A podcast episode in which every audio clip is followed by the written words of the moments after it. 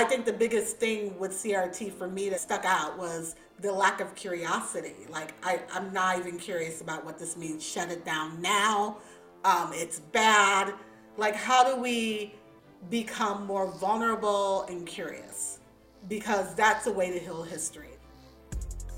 You're listening to The Follow, a multicultural podcast from creative agency Sanders Wingo, where we talk to up and coming BIPOC creators, movement makers, and thought leaders who we follow. These are influencers who you might not know about, but we think you should. We talk to them about their work, worldview, and how they use their platform. But we also cover race, identity, and all things culture in a format designed to help us all get smarter about culture. If you like the show, please do us a huge favor and subscribe, rate, and review on your favorite podcast platform. It boosts the show's visibility so other people can find and enjoy it as well. In this episode, we speak to Marcie Alvis Walker, creator of the blog and Instagram feed Black Coffee with White Friends, which chronicles her experiences as a black woman navigating predominantly white spaces. Most recently, Marcie has also created Mockingbird History Lessons, where she researches, writes, and shares the missing narratives of our country's history. In our conversation, she talks about the origins of her blog, how our historical heroes should be allowed to be complicated, how the frustrations around critical race theory can be healed if we practice curiosity, and so much more. Hosting this conversation is me, Jose Bencomo, agency producer at Sanders Wingo. Enjoy the show. I can tell you that I am like super excited to interview you because I think you're very brave to put yourself out there in the social sphere the way you have. You share a lot very personally. I think on the blog I shared a lot more personally than I do in my feed. When I started writing the blog, I was creating this blog specifically because I was raising a kid who was a teen and teenagers just don't want to know you in that way. they don't want to sit, they don't, they don't want to sit and talk about how you're feeling about politics or religion or anything like that. All of that just sounds like a speech to them. And so um those deeper feelings and they don't want the sentimental what I hope I'm creating for my kid. I wish I had letters and thoughts and essays and journals and a feed where I could see how she was processing the world, particularly as someone who migrated from Jim Crow South to a very still Jim Crow North. Like how was that for her? But I don't I don't have those stories. It would be a great thing to have had them. So yeah, they they got personal from the beginning. And then um when I started the feed, it was more just to announce when I'd written a blog post because I didn't really know how that worked. And you know, it it then I just decided I wanted to share things that were not just about me, but you know, poetry and what I was finding in scripture that was interesting. And my husband's a a, a beautiful letterer, and we we are a big lettering design family. So wanting it to look like a gift to people as opposed to just something that wasn't custom. So, you know, it, it, it, a lot of things played into it to make it personal.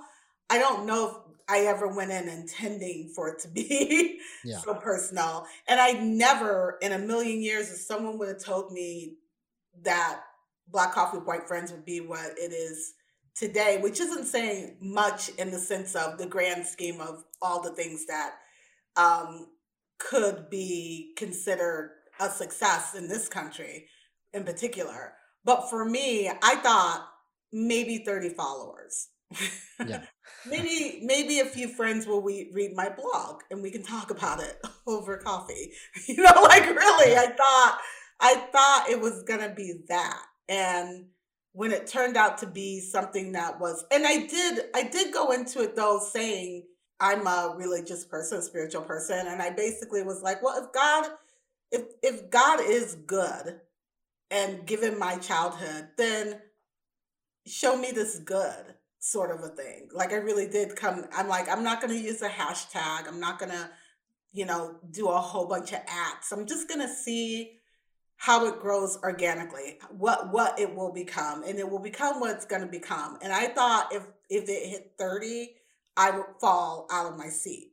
So um that it's so big that bigger than my my imagination. And you know it, it, it's a strange thing. I don't really know how to process that. I am a private person too. I'm i'm often at home very introverted.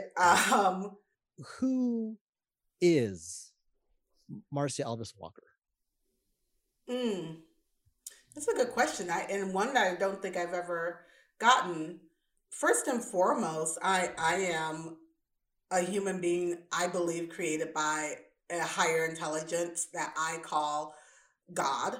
Um, for other people, that might mean something else. But I believe, first and foremost, I, I am a human being. Secondly, I am the descendant of slavery for sure.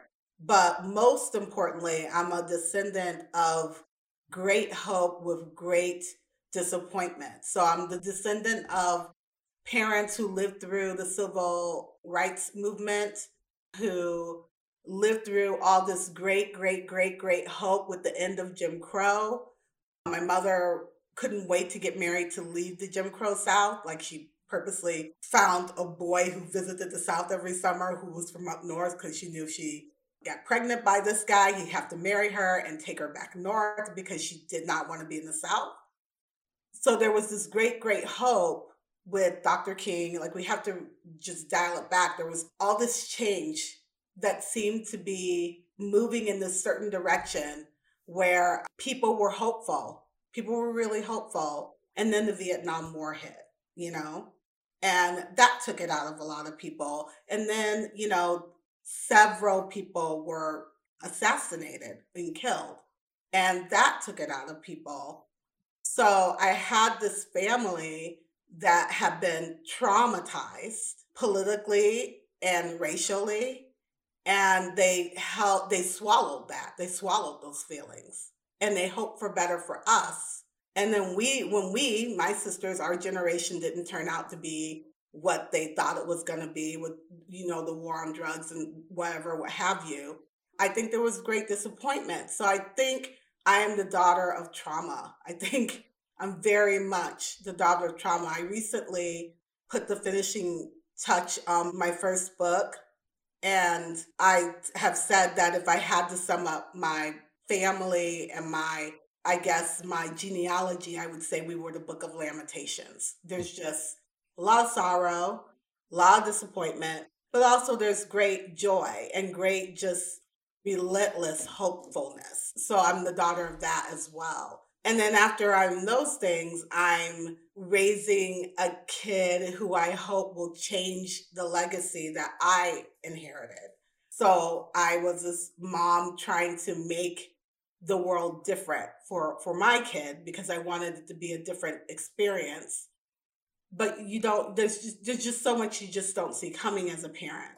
And as a black person, I honestly and truly thought that the things that I had dealt with in my past in school, the, the racism that I faced, that that that wasn't so much of a thing that I could will myself out of racism, so to speak, if I spoke properly, if I graduated from high school and went to college. And that's not from me, that's what our parents were told and what they believed. They believed that if their kids did all this stuff, then finally America would accept this one generation. When that wasn't happening, people were disappointed naturally. I wanted my kid to do better than this generation. And then we had a black president. um, and I thought, here's our moment. And I think a lot of us did. and um, so I guess I would say that I am I am definitely the product of great hope. Um, I am also the product of, of great disappointment and I'm a person hoping to leave more hope than trauma. That's my that's who I think I am. And I think that really comes through in the content that you've created. What made you feel like this was something that you had to start? So I, I said that I really wanted my child to have this different experience than I had had. And I did. I had a, a pretty traumatic childhood. And part of that childhood definitely was due to the trauma that my grandparents and my mother and my father and had received that gener- the generations before me had received in their lives but also just politically and socially economically. So i went to college. I did all the things that i was supposed to do and it was still really hard um, you know because i'm a gen xer and you and, and me both. yeah it was was it you know we, we weren't you know like the baby boomers we weren't having that same experience. And i remarried and moved to texas and i started our kid in a public school where they were bullied for being smart and i thought why well, do i want them to be bullied for being smart because then they'll just think it's not worth it to be smart i've got to figure out something and i tried homeschooling it's awful. Not a very good homeschooler. And I found a, what I thought was the answer was this private Christian academy. I was the only black mother. I found out that they were going to be doing slave debates, that my kid was going to have to stand up in their class and argue the pros and the cons of slavery in Texas, in a Confederate state, an ex Confederate state. And I was like, what? Like, why, why are we doing this? And so I went online to research if this was something that was done. And I found out, oh my gosh, this is something that people do. This is something, this is a way. Why are people teaching in this way? And I had gone to an all white public school, but I never had to do a slave debate. I just never had to do that. Interestingly, the, the guy who ran the high school, he had just adopted a son who was African American, a little kid who was maybe, you know, kindergarten, first grade. So he was very curious about what the conversation was. And it turned out that the teacher, the, the history teacher was the head of the department, brilliant woman, sweet woman. Weirdly, the thing that I recognized was that these weren't people who were hateful. These were people who really thought they were loving God and loving others and it wasn't malicious in any way and i could that's the thing that was so shocking to me is that what do you do when someone's being racist but it's not malicious right it was this kind of realization where i realized i don't know enough about history and this teacher who has spent i don't know how much of her career at least 30 years teaching history didn't know history and so enough to know that a slave debate could be traumatic to not just my child, but to any child. So that really was the jumping off point. I think I had gone back and forth saying that I would never do a blog. And I have been writing the letters to my kid privately. I never thought I was going to do it publicly. But I did because I wanted maybe some of those moms that I was going to school with and having a lot of coffee with um, to see a different side of history that maybe they had not considered. Along with your blog, had you actually talked to them face to face, your white friends? Yes. so that that could not have been an easy thing to do. Can you walk me through that first conversation? I won't say that it, you know what, I'll say this. Anytime that a person of a marginalized group is having a conversation with someone who's not marginalized by that particular thing, be it that you're a person who is living at the poverty level talking to a boss who obviously isn't. Those are always awkward conversations because it's hard for us to wrap our minds around someone else's experience. Both ways, I will say. I mean, like, I could never tell anyone what it's like to be anything else than a Black woman living in this Black skin. But I can tell people what the effects of other identities have been upon me in this skin. But yeah, the, the conversations were I I never I thought before then that I was having conversations. I didn't realize until this happened how often things happened and I would not say anything because I would be weighing like, well, if I say this, there's no one else in the room to back me up. If I say this, what's it going to cost my kid? Like, you know, if I say this thing to this teacher or that teacher. But the slave debate thing was something that wasn't minor. Someone touching my hair or making a comment about my hair or touching my kid's hair making a comment about my kid's hair or saying something just kind of like silly to me, like, oh, I'm colorblind, I don't see color. When obviously you see color because you're telling me the only other, the only black person in the room that you don't see color. It'd be different if you were telling every white person that you met that you don't see color. But the very fact that you're telling me a black person that you don't see color means that you see color. So, like conversations like that, I'm weighing like, what's it worth? Is it worth my time to to have this conversation? Is it not? But then when the slave debates came, I I had to start having conversations. So I did a couple of things. I first talked to the school, which was really nerve wracking for me. I'm not a confrontational person. I'm a passionate person, but being passionate in your living room is an uh, entirely different thing than sitting across a table from someone and sharing your feelings and experience. So that was the first. And then in that school, I had probably I don't know how many meetings with groups of parents. We were trying to put together a diversity team because I really didn't know what to do. So I did a lot of things kind of clumsily and not with much finesse or knowledge, other than putting people in rooms and talking about what we could do and you know what was possible.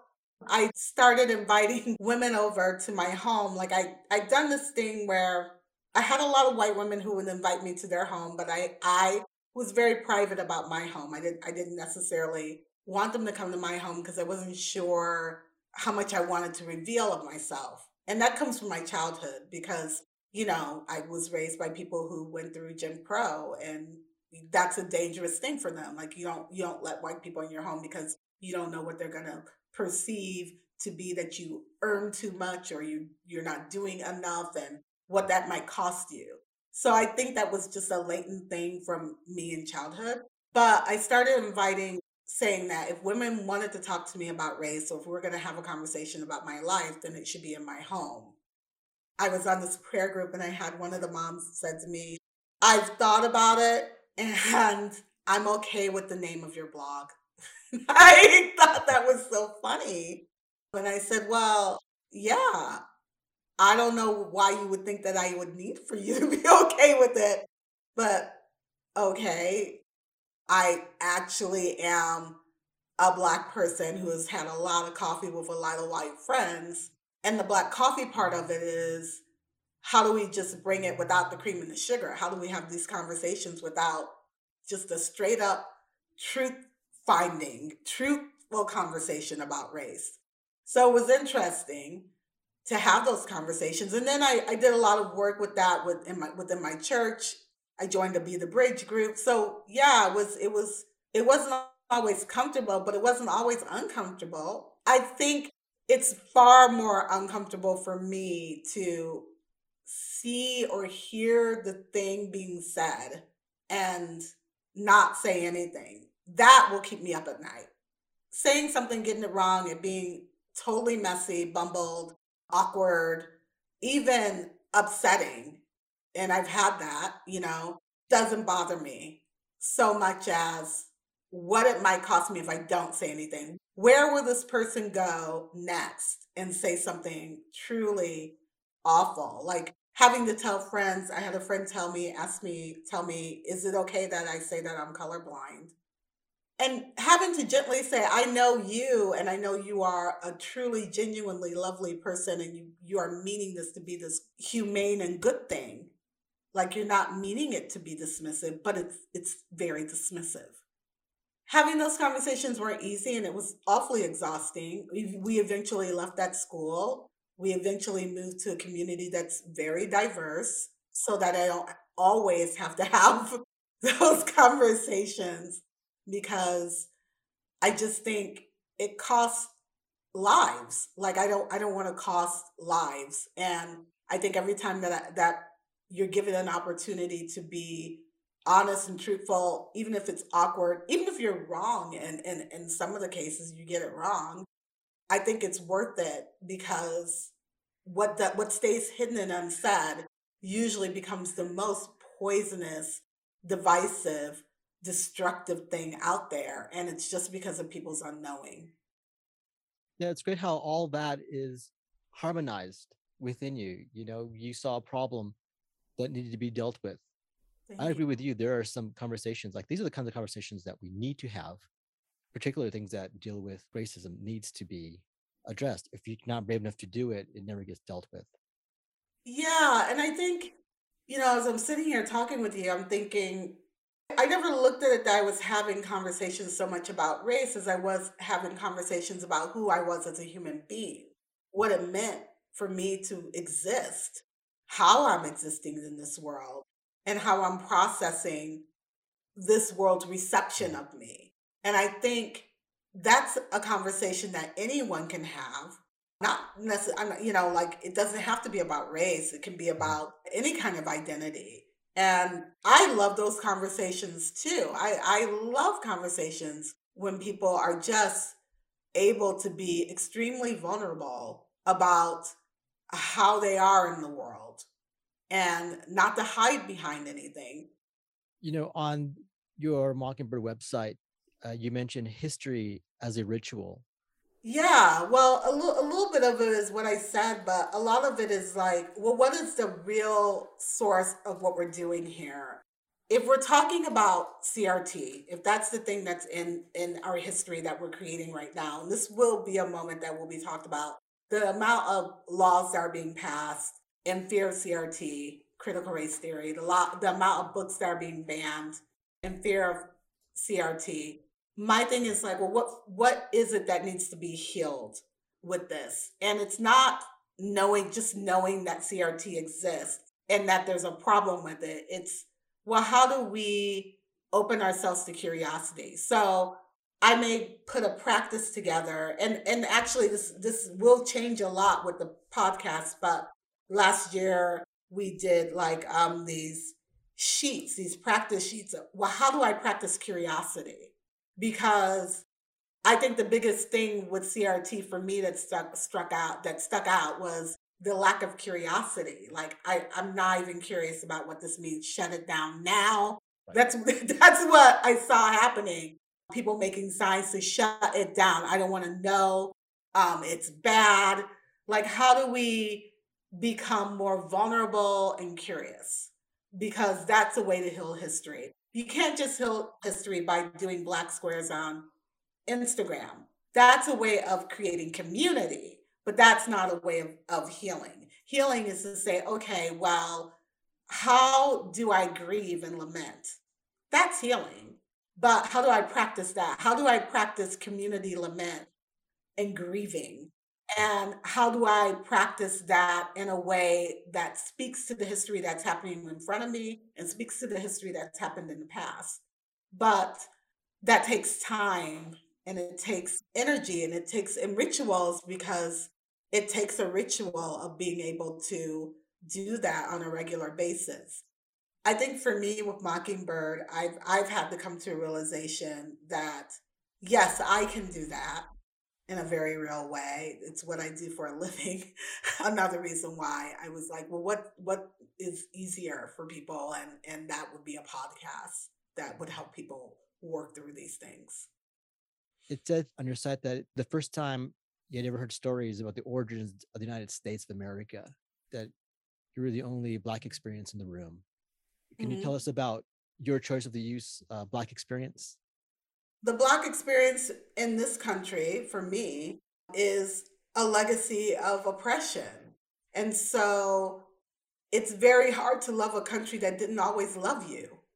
You know, it's really, really hard to hear a history and to be in a classroom with kids who love George Washington and to be asked to draw a cherry tree and be told that George Washington never told a lie, yet he did lie and say that my people were not human and that they were only three fifths worth of vote, you know, or of being counted, um, and that they were property. So that that's a big lie. So, um, but you know, as a kid, you're being told that, and also when you're asked as kids about your origin story of your family, which every kid gets this question. I wish I wish schools didn't do it, but and you can't say, well, my family's from Liberia or or Kenya or Ghana or West Africa, like,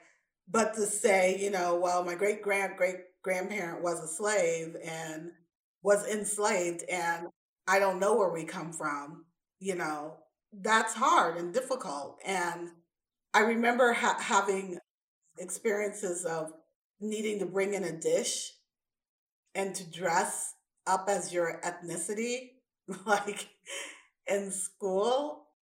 So, you know, you had kids like, you know, wearing a kilt or, you know, like a kid bringing in something from England or, you know, like maybe dressing in some sort of period piece that that was Regency or something.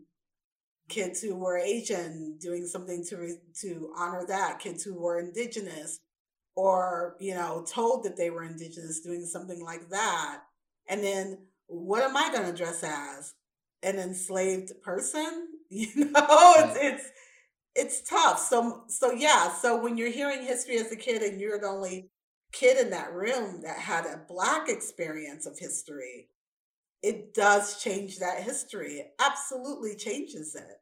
And there are better ways for us to teach this history where kids still have their dignity, but also can have true lament over what truly happened without anyone being erased. So I, I think both can be true.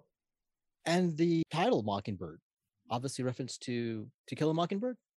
I named it Mockingbird mainly because that is the book that most people can point to and say that's when I first kind of did anything with race outside of a history class in school. Um, it's that book, To Kill a Mockingbird. And you know, I think it's a great title because, like Mockingbird, you think you know what the history is. Right but mm-hmm. you don't. And right.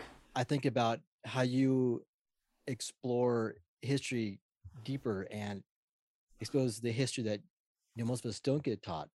Yeah. There's this moment where you have to sort of either confront or reconcile the history and the truth that you come across. Either you're going to outright deny it mm-hmm. and not kill your heroes, mm-hmm. or you're going to tackle it and wrestle with it and try to understand it so you can move forward. Yeah, and, and and I like what you said about heroes. I just wish people allowed our heroes to be complicated.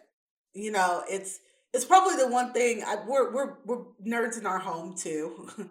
probably not a shocker, um, but I think it's the thing that the Marvel comic world has gotten so right is that um, all these heroes are super complicated. They're not all good. They don't always make the right decision. Sometimes they don't always make a level headed decision. Sometimes they aren't rational. Sometimes they're more passionate. I think sometimes their idea of right knocks against another hero's idea of what is right. So I think that th- that it would be a much more greater experience with your heroes if you allowed for heroes to be complicated. And I think we aren't open to that. We aren't open to complicated heroes we when it comes to history. I was going to ask you, you know, what can you do when with the opposition when people refuse to see their heroes as complicated when they want them uh, to be simple and heroic? It's funny. We actually deal with this a lot in our home. We've we've lost a lot. I, I I won't pretend that this has been easy. I've lost dear friends who were very offended by just my existing and doing the work that I do. Um, I've lost family members who have been fine as, with my blackness as long as I didn't discuss it, right? And I also have had family members who've been very distant because we also are raising a queer child.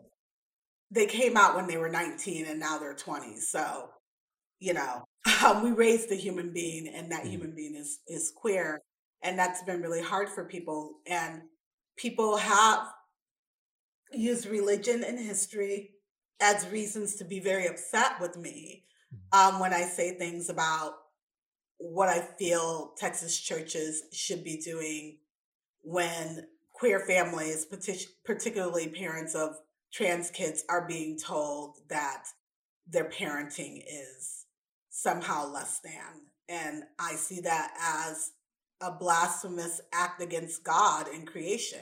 To allow that and say that you love your neighbor to me is not love.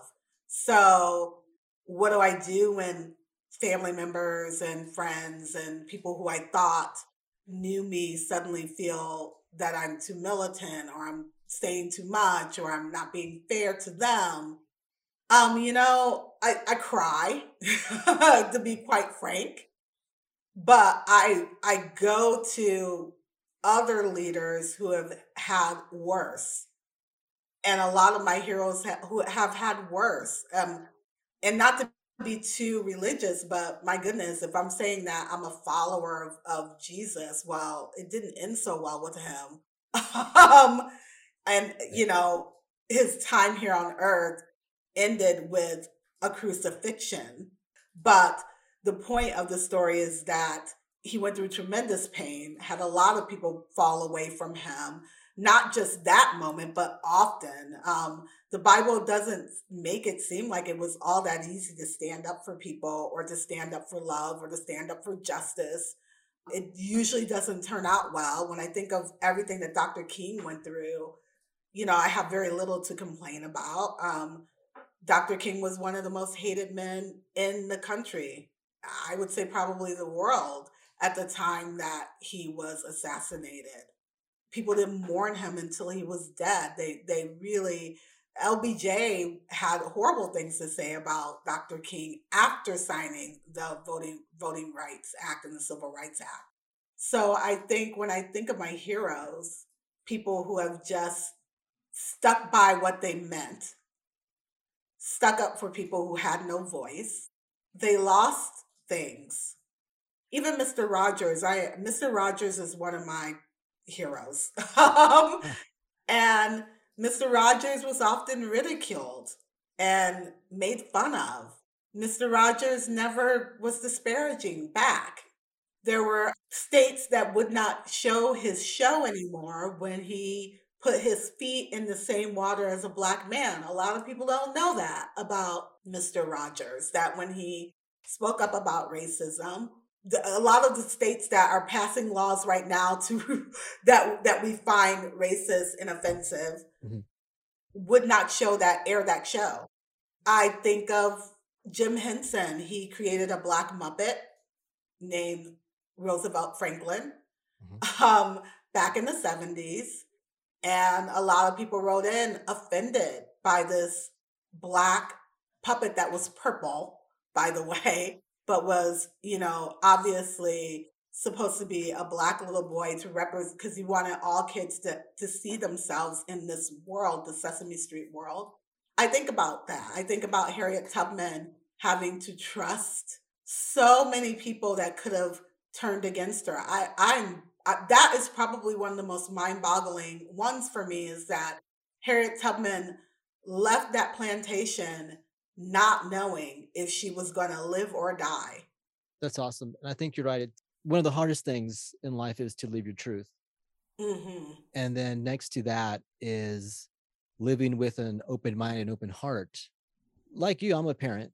I have mm-hmm. three little ones of my own. I'm raising uh, two daughters and a boy. And, you know, I think about the things that you wrote for your daughter and your blog, you know, the things you touch upon in your Instagram feed and what you write is a good positive thought for me because it keeps me in check. It makes me stop and it makes me think about you know who i'm raising and who will they grow up to be? What influence do i have on them? What influence does the world have on them? And then when they become adults and they're ready uh, to lead their own lives who will they be?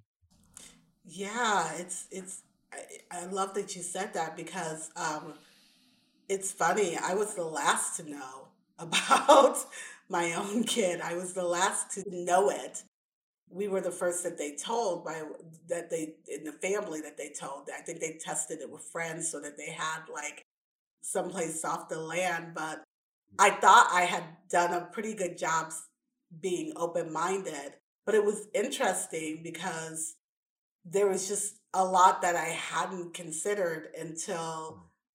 It's one thing to be, this is the thing that I've learned about allyship that I didn't understand until I was, I, w- I had always been an ally of the um, gay community, but I didn't realize that allyship doesn't really cost you much. It really doesn't. I could say, yeah, I, I support gay marriage, but you know, it's not costing me anything to support gay marriage. But it became something different with my with my kid when I realized how yes, that's useful, but it's not that useful if I feel that I don't have to say anything if it's not my battle. And um, uh, just a quick story. Um, I when I got my first book deal with a pretty conservative imprint, I was it was explained to me that they were they were not gay affirming, that they were this, you know, marriages between a man and a woman and and my friends at the time they knew that I was friends with Jen Hatmaker. She was a very popular she is still a very popular she calls herself she was an evangelical darling and she was until had written seven books or so and had done an hgtv show had a huge followership and one article said that she would not only dance at a gay person's wedding but toast and felt that their marriages would be as holy as anyone else's oh my gosh um lost so many followers lost book deals had books pulled off of Christian out of Christian bookstores for saying that she loved and affirmed another human being. And I said to my the editor at the time when she asked how I felt about those things, like, you know, and I said, you know, my thing is race. I'm talking about race. That is just not my hill to die on. I had no idea that my kid was queer, none whatsoever. And I thought I could be this ally without having to. The thing is, I thought I could be an ally for Christian for for for the queer community, even if I had a book printed by people who were anything but their ally, right? Right. People who would call them an Obama. It, it's such a double stand. Like it's just mind boggling and, and not my finest moment. And I wrote this book. By the time I got to the third draft, I want to say, where I really was excited and I loved it. Um, and my editor and I we were talking on the phone, and I said, "Oh, she's she was delighted with where I landed." And and then I said, "You know, but I do have something to tell you because my kid had just come out." I said, "Remember when I said that you know the gay community wasn't my hill to die on? It's my hill to die on." And she said, "I support you 110 percent." but I have to tell you what they are going to say. The people who I work for are not going to go for it. And um, she fought for me. She fought for me to keep my book with them. They did not want it. So I lost the book deal. and, um, you know, and, and my book was just out there and the, just floating around. And luckily, I had an awesome agent who was able to find a home for my book. But it was it was scary. It was scary. So when I think about not knowing who your kids are going to become, I had no idea, none whatsoever. And I'll also say this you also don't know who your kids are going to fall in love with. So you don't know if your kid's going to fall in love with someone who's Muslim or of another race. So a lot of what you're saying or doing could really jeopardize that in the future. And, and I've been the recipient of that. So I think it's interesting how much we don't know of our kids and their journey and what will be required of us to love them truly and deeply with, you know, unconditional, all accepting, affirming love. And it's something when you get to the challenge of that, it's exciting uh, we were so excited because um, we really it was exciting to be able to love someone who didn't expect us to do it because of our faith. Even though we many times said that no matter what you are loved you're loved you're loved your kids like we'll see. Whether they come out or not whether they're doesn't matter what their gender identity your kid is always testing that. We'll we'll see just how much you you know what be it their grades them not wanting to go to college or to go to college you know them deciding that they're the opposite political party than you like whatever it is you know we don't know the mm-hmm. people that we're raising and we really have to think about that. What does that love mean when we say, and what are we willing to lose for it? As for me and my husband, we're willing to lose it all to show this kid that they are 10,000% loved. And you know what? When people question me on that, I'm like, well, isn't that what you want God to do? Isn't that exactly what you want God to do? Isn't that what you say and claim that Jesus did and did for us? Like, just laid it all out for us to be able to be loved and accepted, why wouldn't you do that for your kid? You know, uh, we do this podcast and it helps us to get smarter about culture. Race, ethnicity, and identity often plays a big part in shaping culture. So, with that, so in terms of race, ethnicity, and identity, and the incredible journey that that you're on, um, how do you identify yourself? Oh, human. I think it's I think it's the only identity that matters. um, I am human. And the reason why is because if I identify myself as all the other things, and I do have those other identities, I don't want anyone to say that I to feel that I'm washing away the things that do matter and do make me a much more complicated person. But first and foremost, I have to humble myself and say that I'm human because that allows me to be to see other people who aren't like me as human and that allows me to as my friend kirsten power says to Grace's being able to allow someone the dignity of their own experience without having to change their experience. It's like i don't need uh, you asked about people who might disagree or, or feel differently about some of my posts. I don't need people to agree with everything that i'm saying but what i do need people to do in my space is to just see that i'm human and i'm allowed to have my own experience and they're allowed to have theirs and i don't want to have conversations about race with or history or gender or with someone who doesn't want to have that conversation but i also don't want to as my kid told us last night, I don't want to disparage anyone. And that's tough for me. Um, but I but by saying that I am human, it helps me not to disparage others. Social platforms. Mm-hmm. What's your favorite social platform to spread your work? Um, I'm only on Instagram. well, why is it your favorite? I'm visual. That's one thing. So because of the time that it takes to make a post, it could take me anywhere. Sometimes a post is quick, but most of the time a post takes a good couple of hours. My husband, thank the Lord, is a designer who can help me make that look good. But as far as just the content itself takes time. So I don't have much left over for other platforms. I do love YouTube. I'm just not on YouTube but you're on Instagram and you have upwards to 130,000 followers.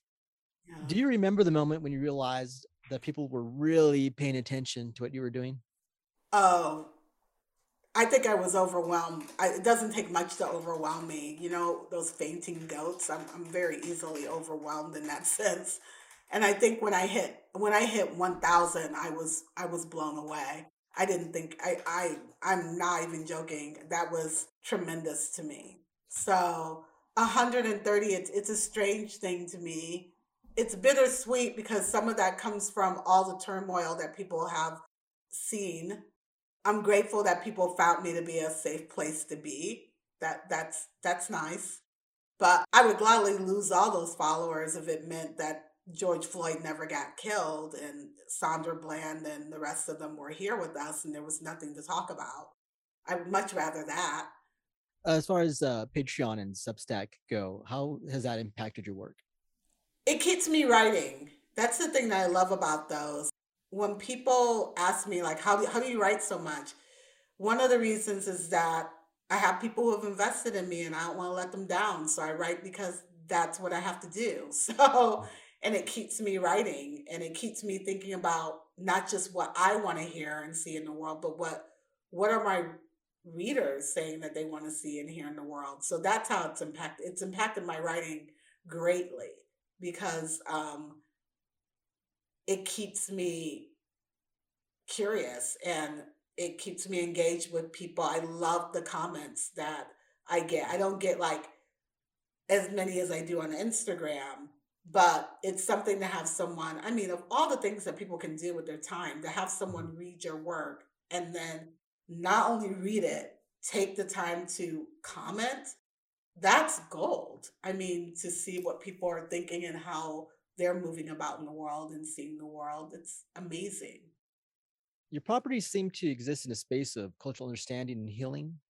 So, thinking of other writers, creators, and good humans in this space, are there any trends that you've been noticing that you're excited about? Ooh, um, I don't know about trends. You know, I'm I'm, I'm gonna be 53. I, I I don't know a lot about trends, but I'll tell you what what I get excited about. I really I really love the way that the queer community is owning their stories. I I I, I love that. I love the way that they are supporting one another. I love the way that the indigenous culture, and lately I've been following a lot of um, Asian um, American people who are, you know, that's that's been a. I, I don't think people understand. We're going to look back in history and see a lot of death in those communities, and wonder. Well, we know what happened, but wonder why we didn't do as much protesting for them as we have for Black communities. But I love the way that communities are showing up. I love the way that what the religion calls nones, people who are no longer or not affiliated with any sort of religion, but who want to see a better humanity. Oh my gosh, it does my heart so good to see how much of that exists.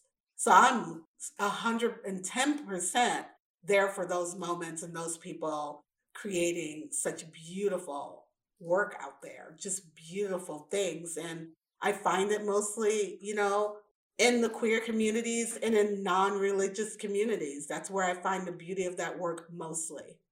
Since we're first and foremost an advertising agency, we always want to know are there any organizations and brands that you would love to partner with to support the causes that you care about? I don't think people know just how much book buying I do. I would love to do something with the people at Bookshop. I think what they're doing is really cool. Bookshop.org, where they are supporting smaller independent booksellers by trying to sell books in the same way that Amazon's selling books, but without it being so dehumanizing, I guess.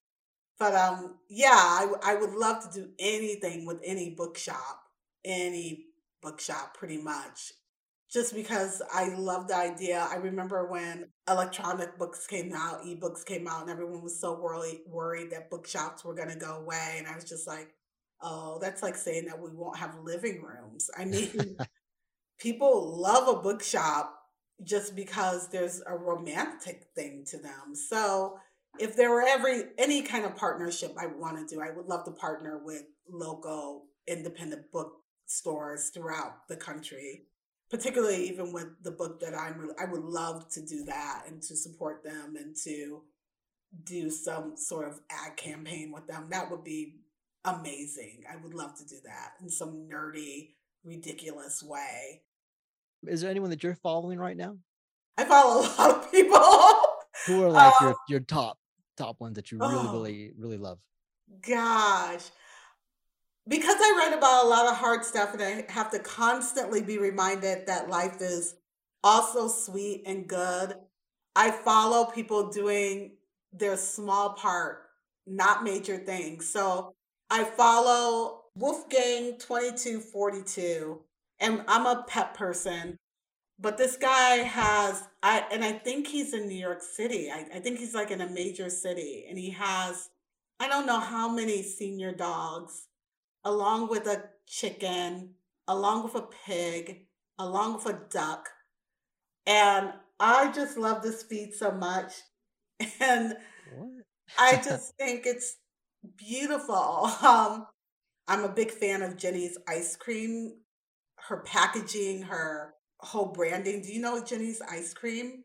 We actually were gifted this ice cream, which was so exciting. But like, you know, just has all these strange flavors, but it's more than that. It's the look of it. It's the it's just such good branding. And it's such a joy. She just recently released an ice cream called Rainbows on a Cloudy Day, and you would think that you would open it and inside it would be this rainbow ice cream, but the ice cream's gray on the inside, like clouds, but yeah. in this this beautiful shade of gray that you just want to eat. Um, I love that kind of stuff. So I do follow, you know, I am married to a designer. I'm very aesthetic. I love good branding doesn't get better than what she's doing. And then, of course, I do have a lot of just close friends who are just lights to me. I'm obsessed with Kevin Garcia, the Kevin Garcia, who is a non-binary. It calls them, they call themselves a bunch of things: a non-binary tarot reader, pastor, like, and they have taught me a lot about what opinions cost other human beings. So, as someone who was queer in the South, what that and raised in church, what people's opinions cost them and the healing that it takes to get away from that. It's really been humbling. Finally, where can we follow you on social media?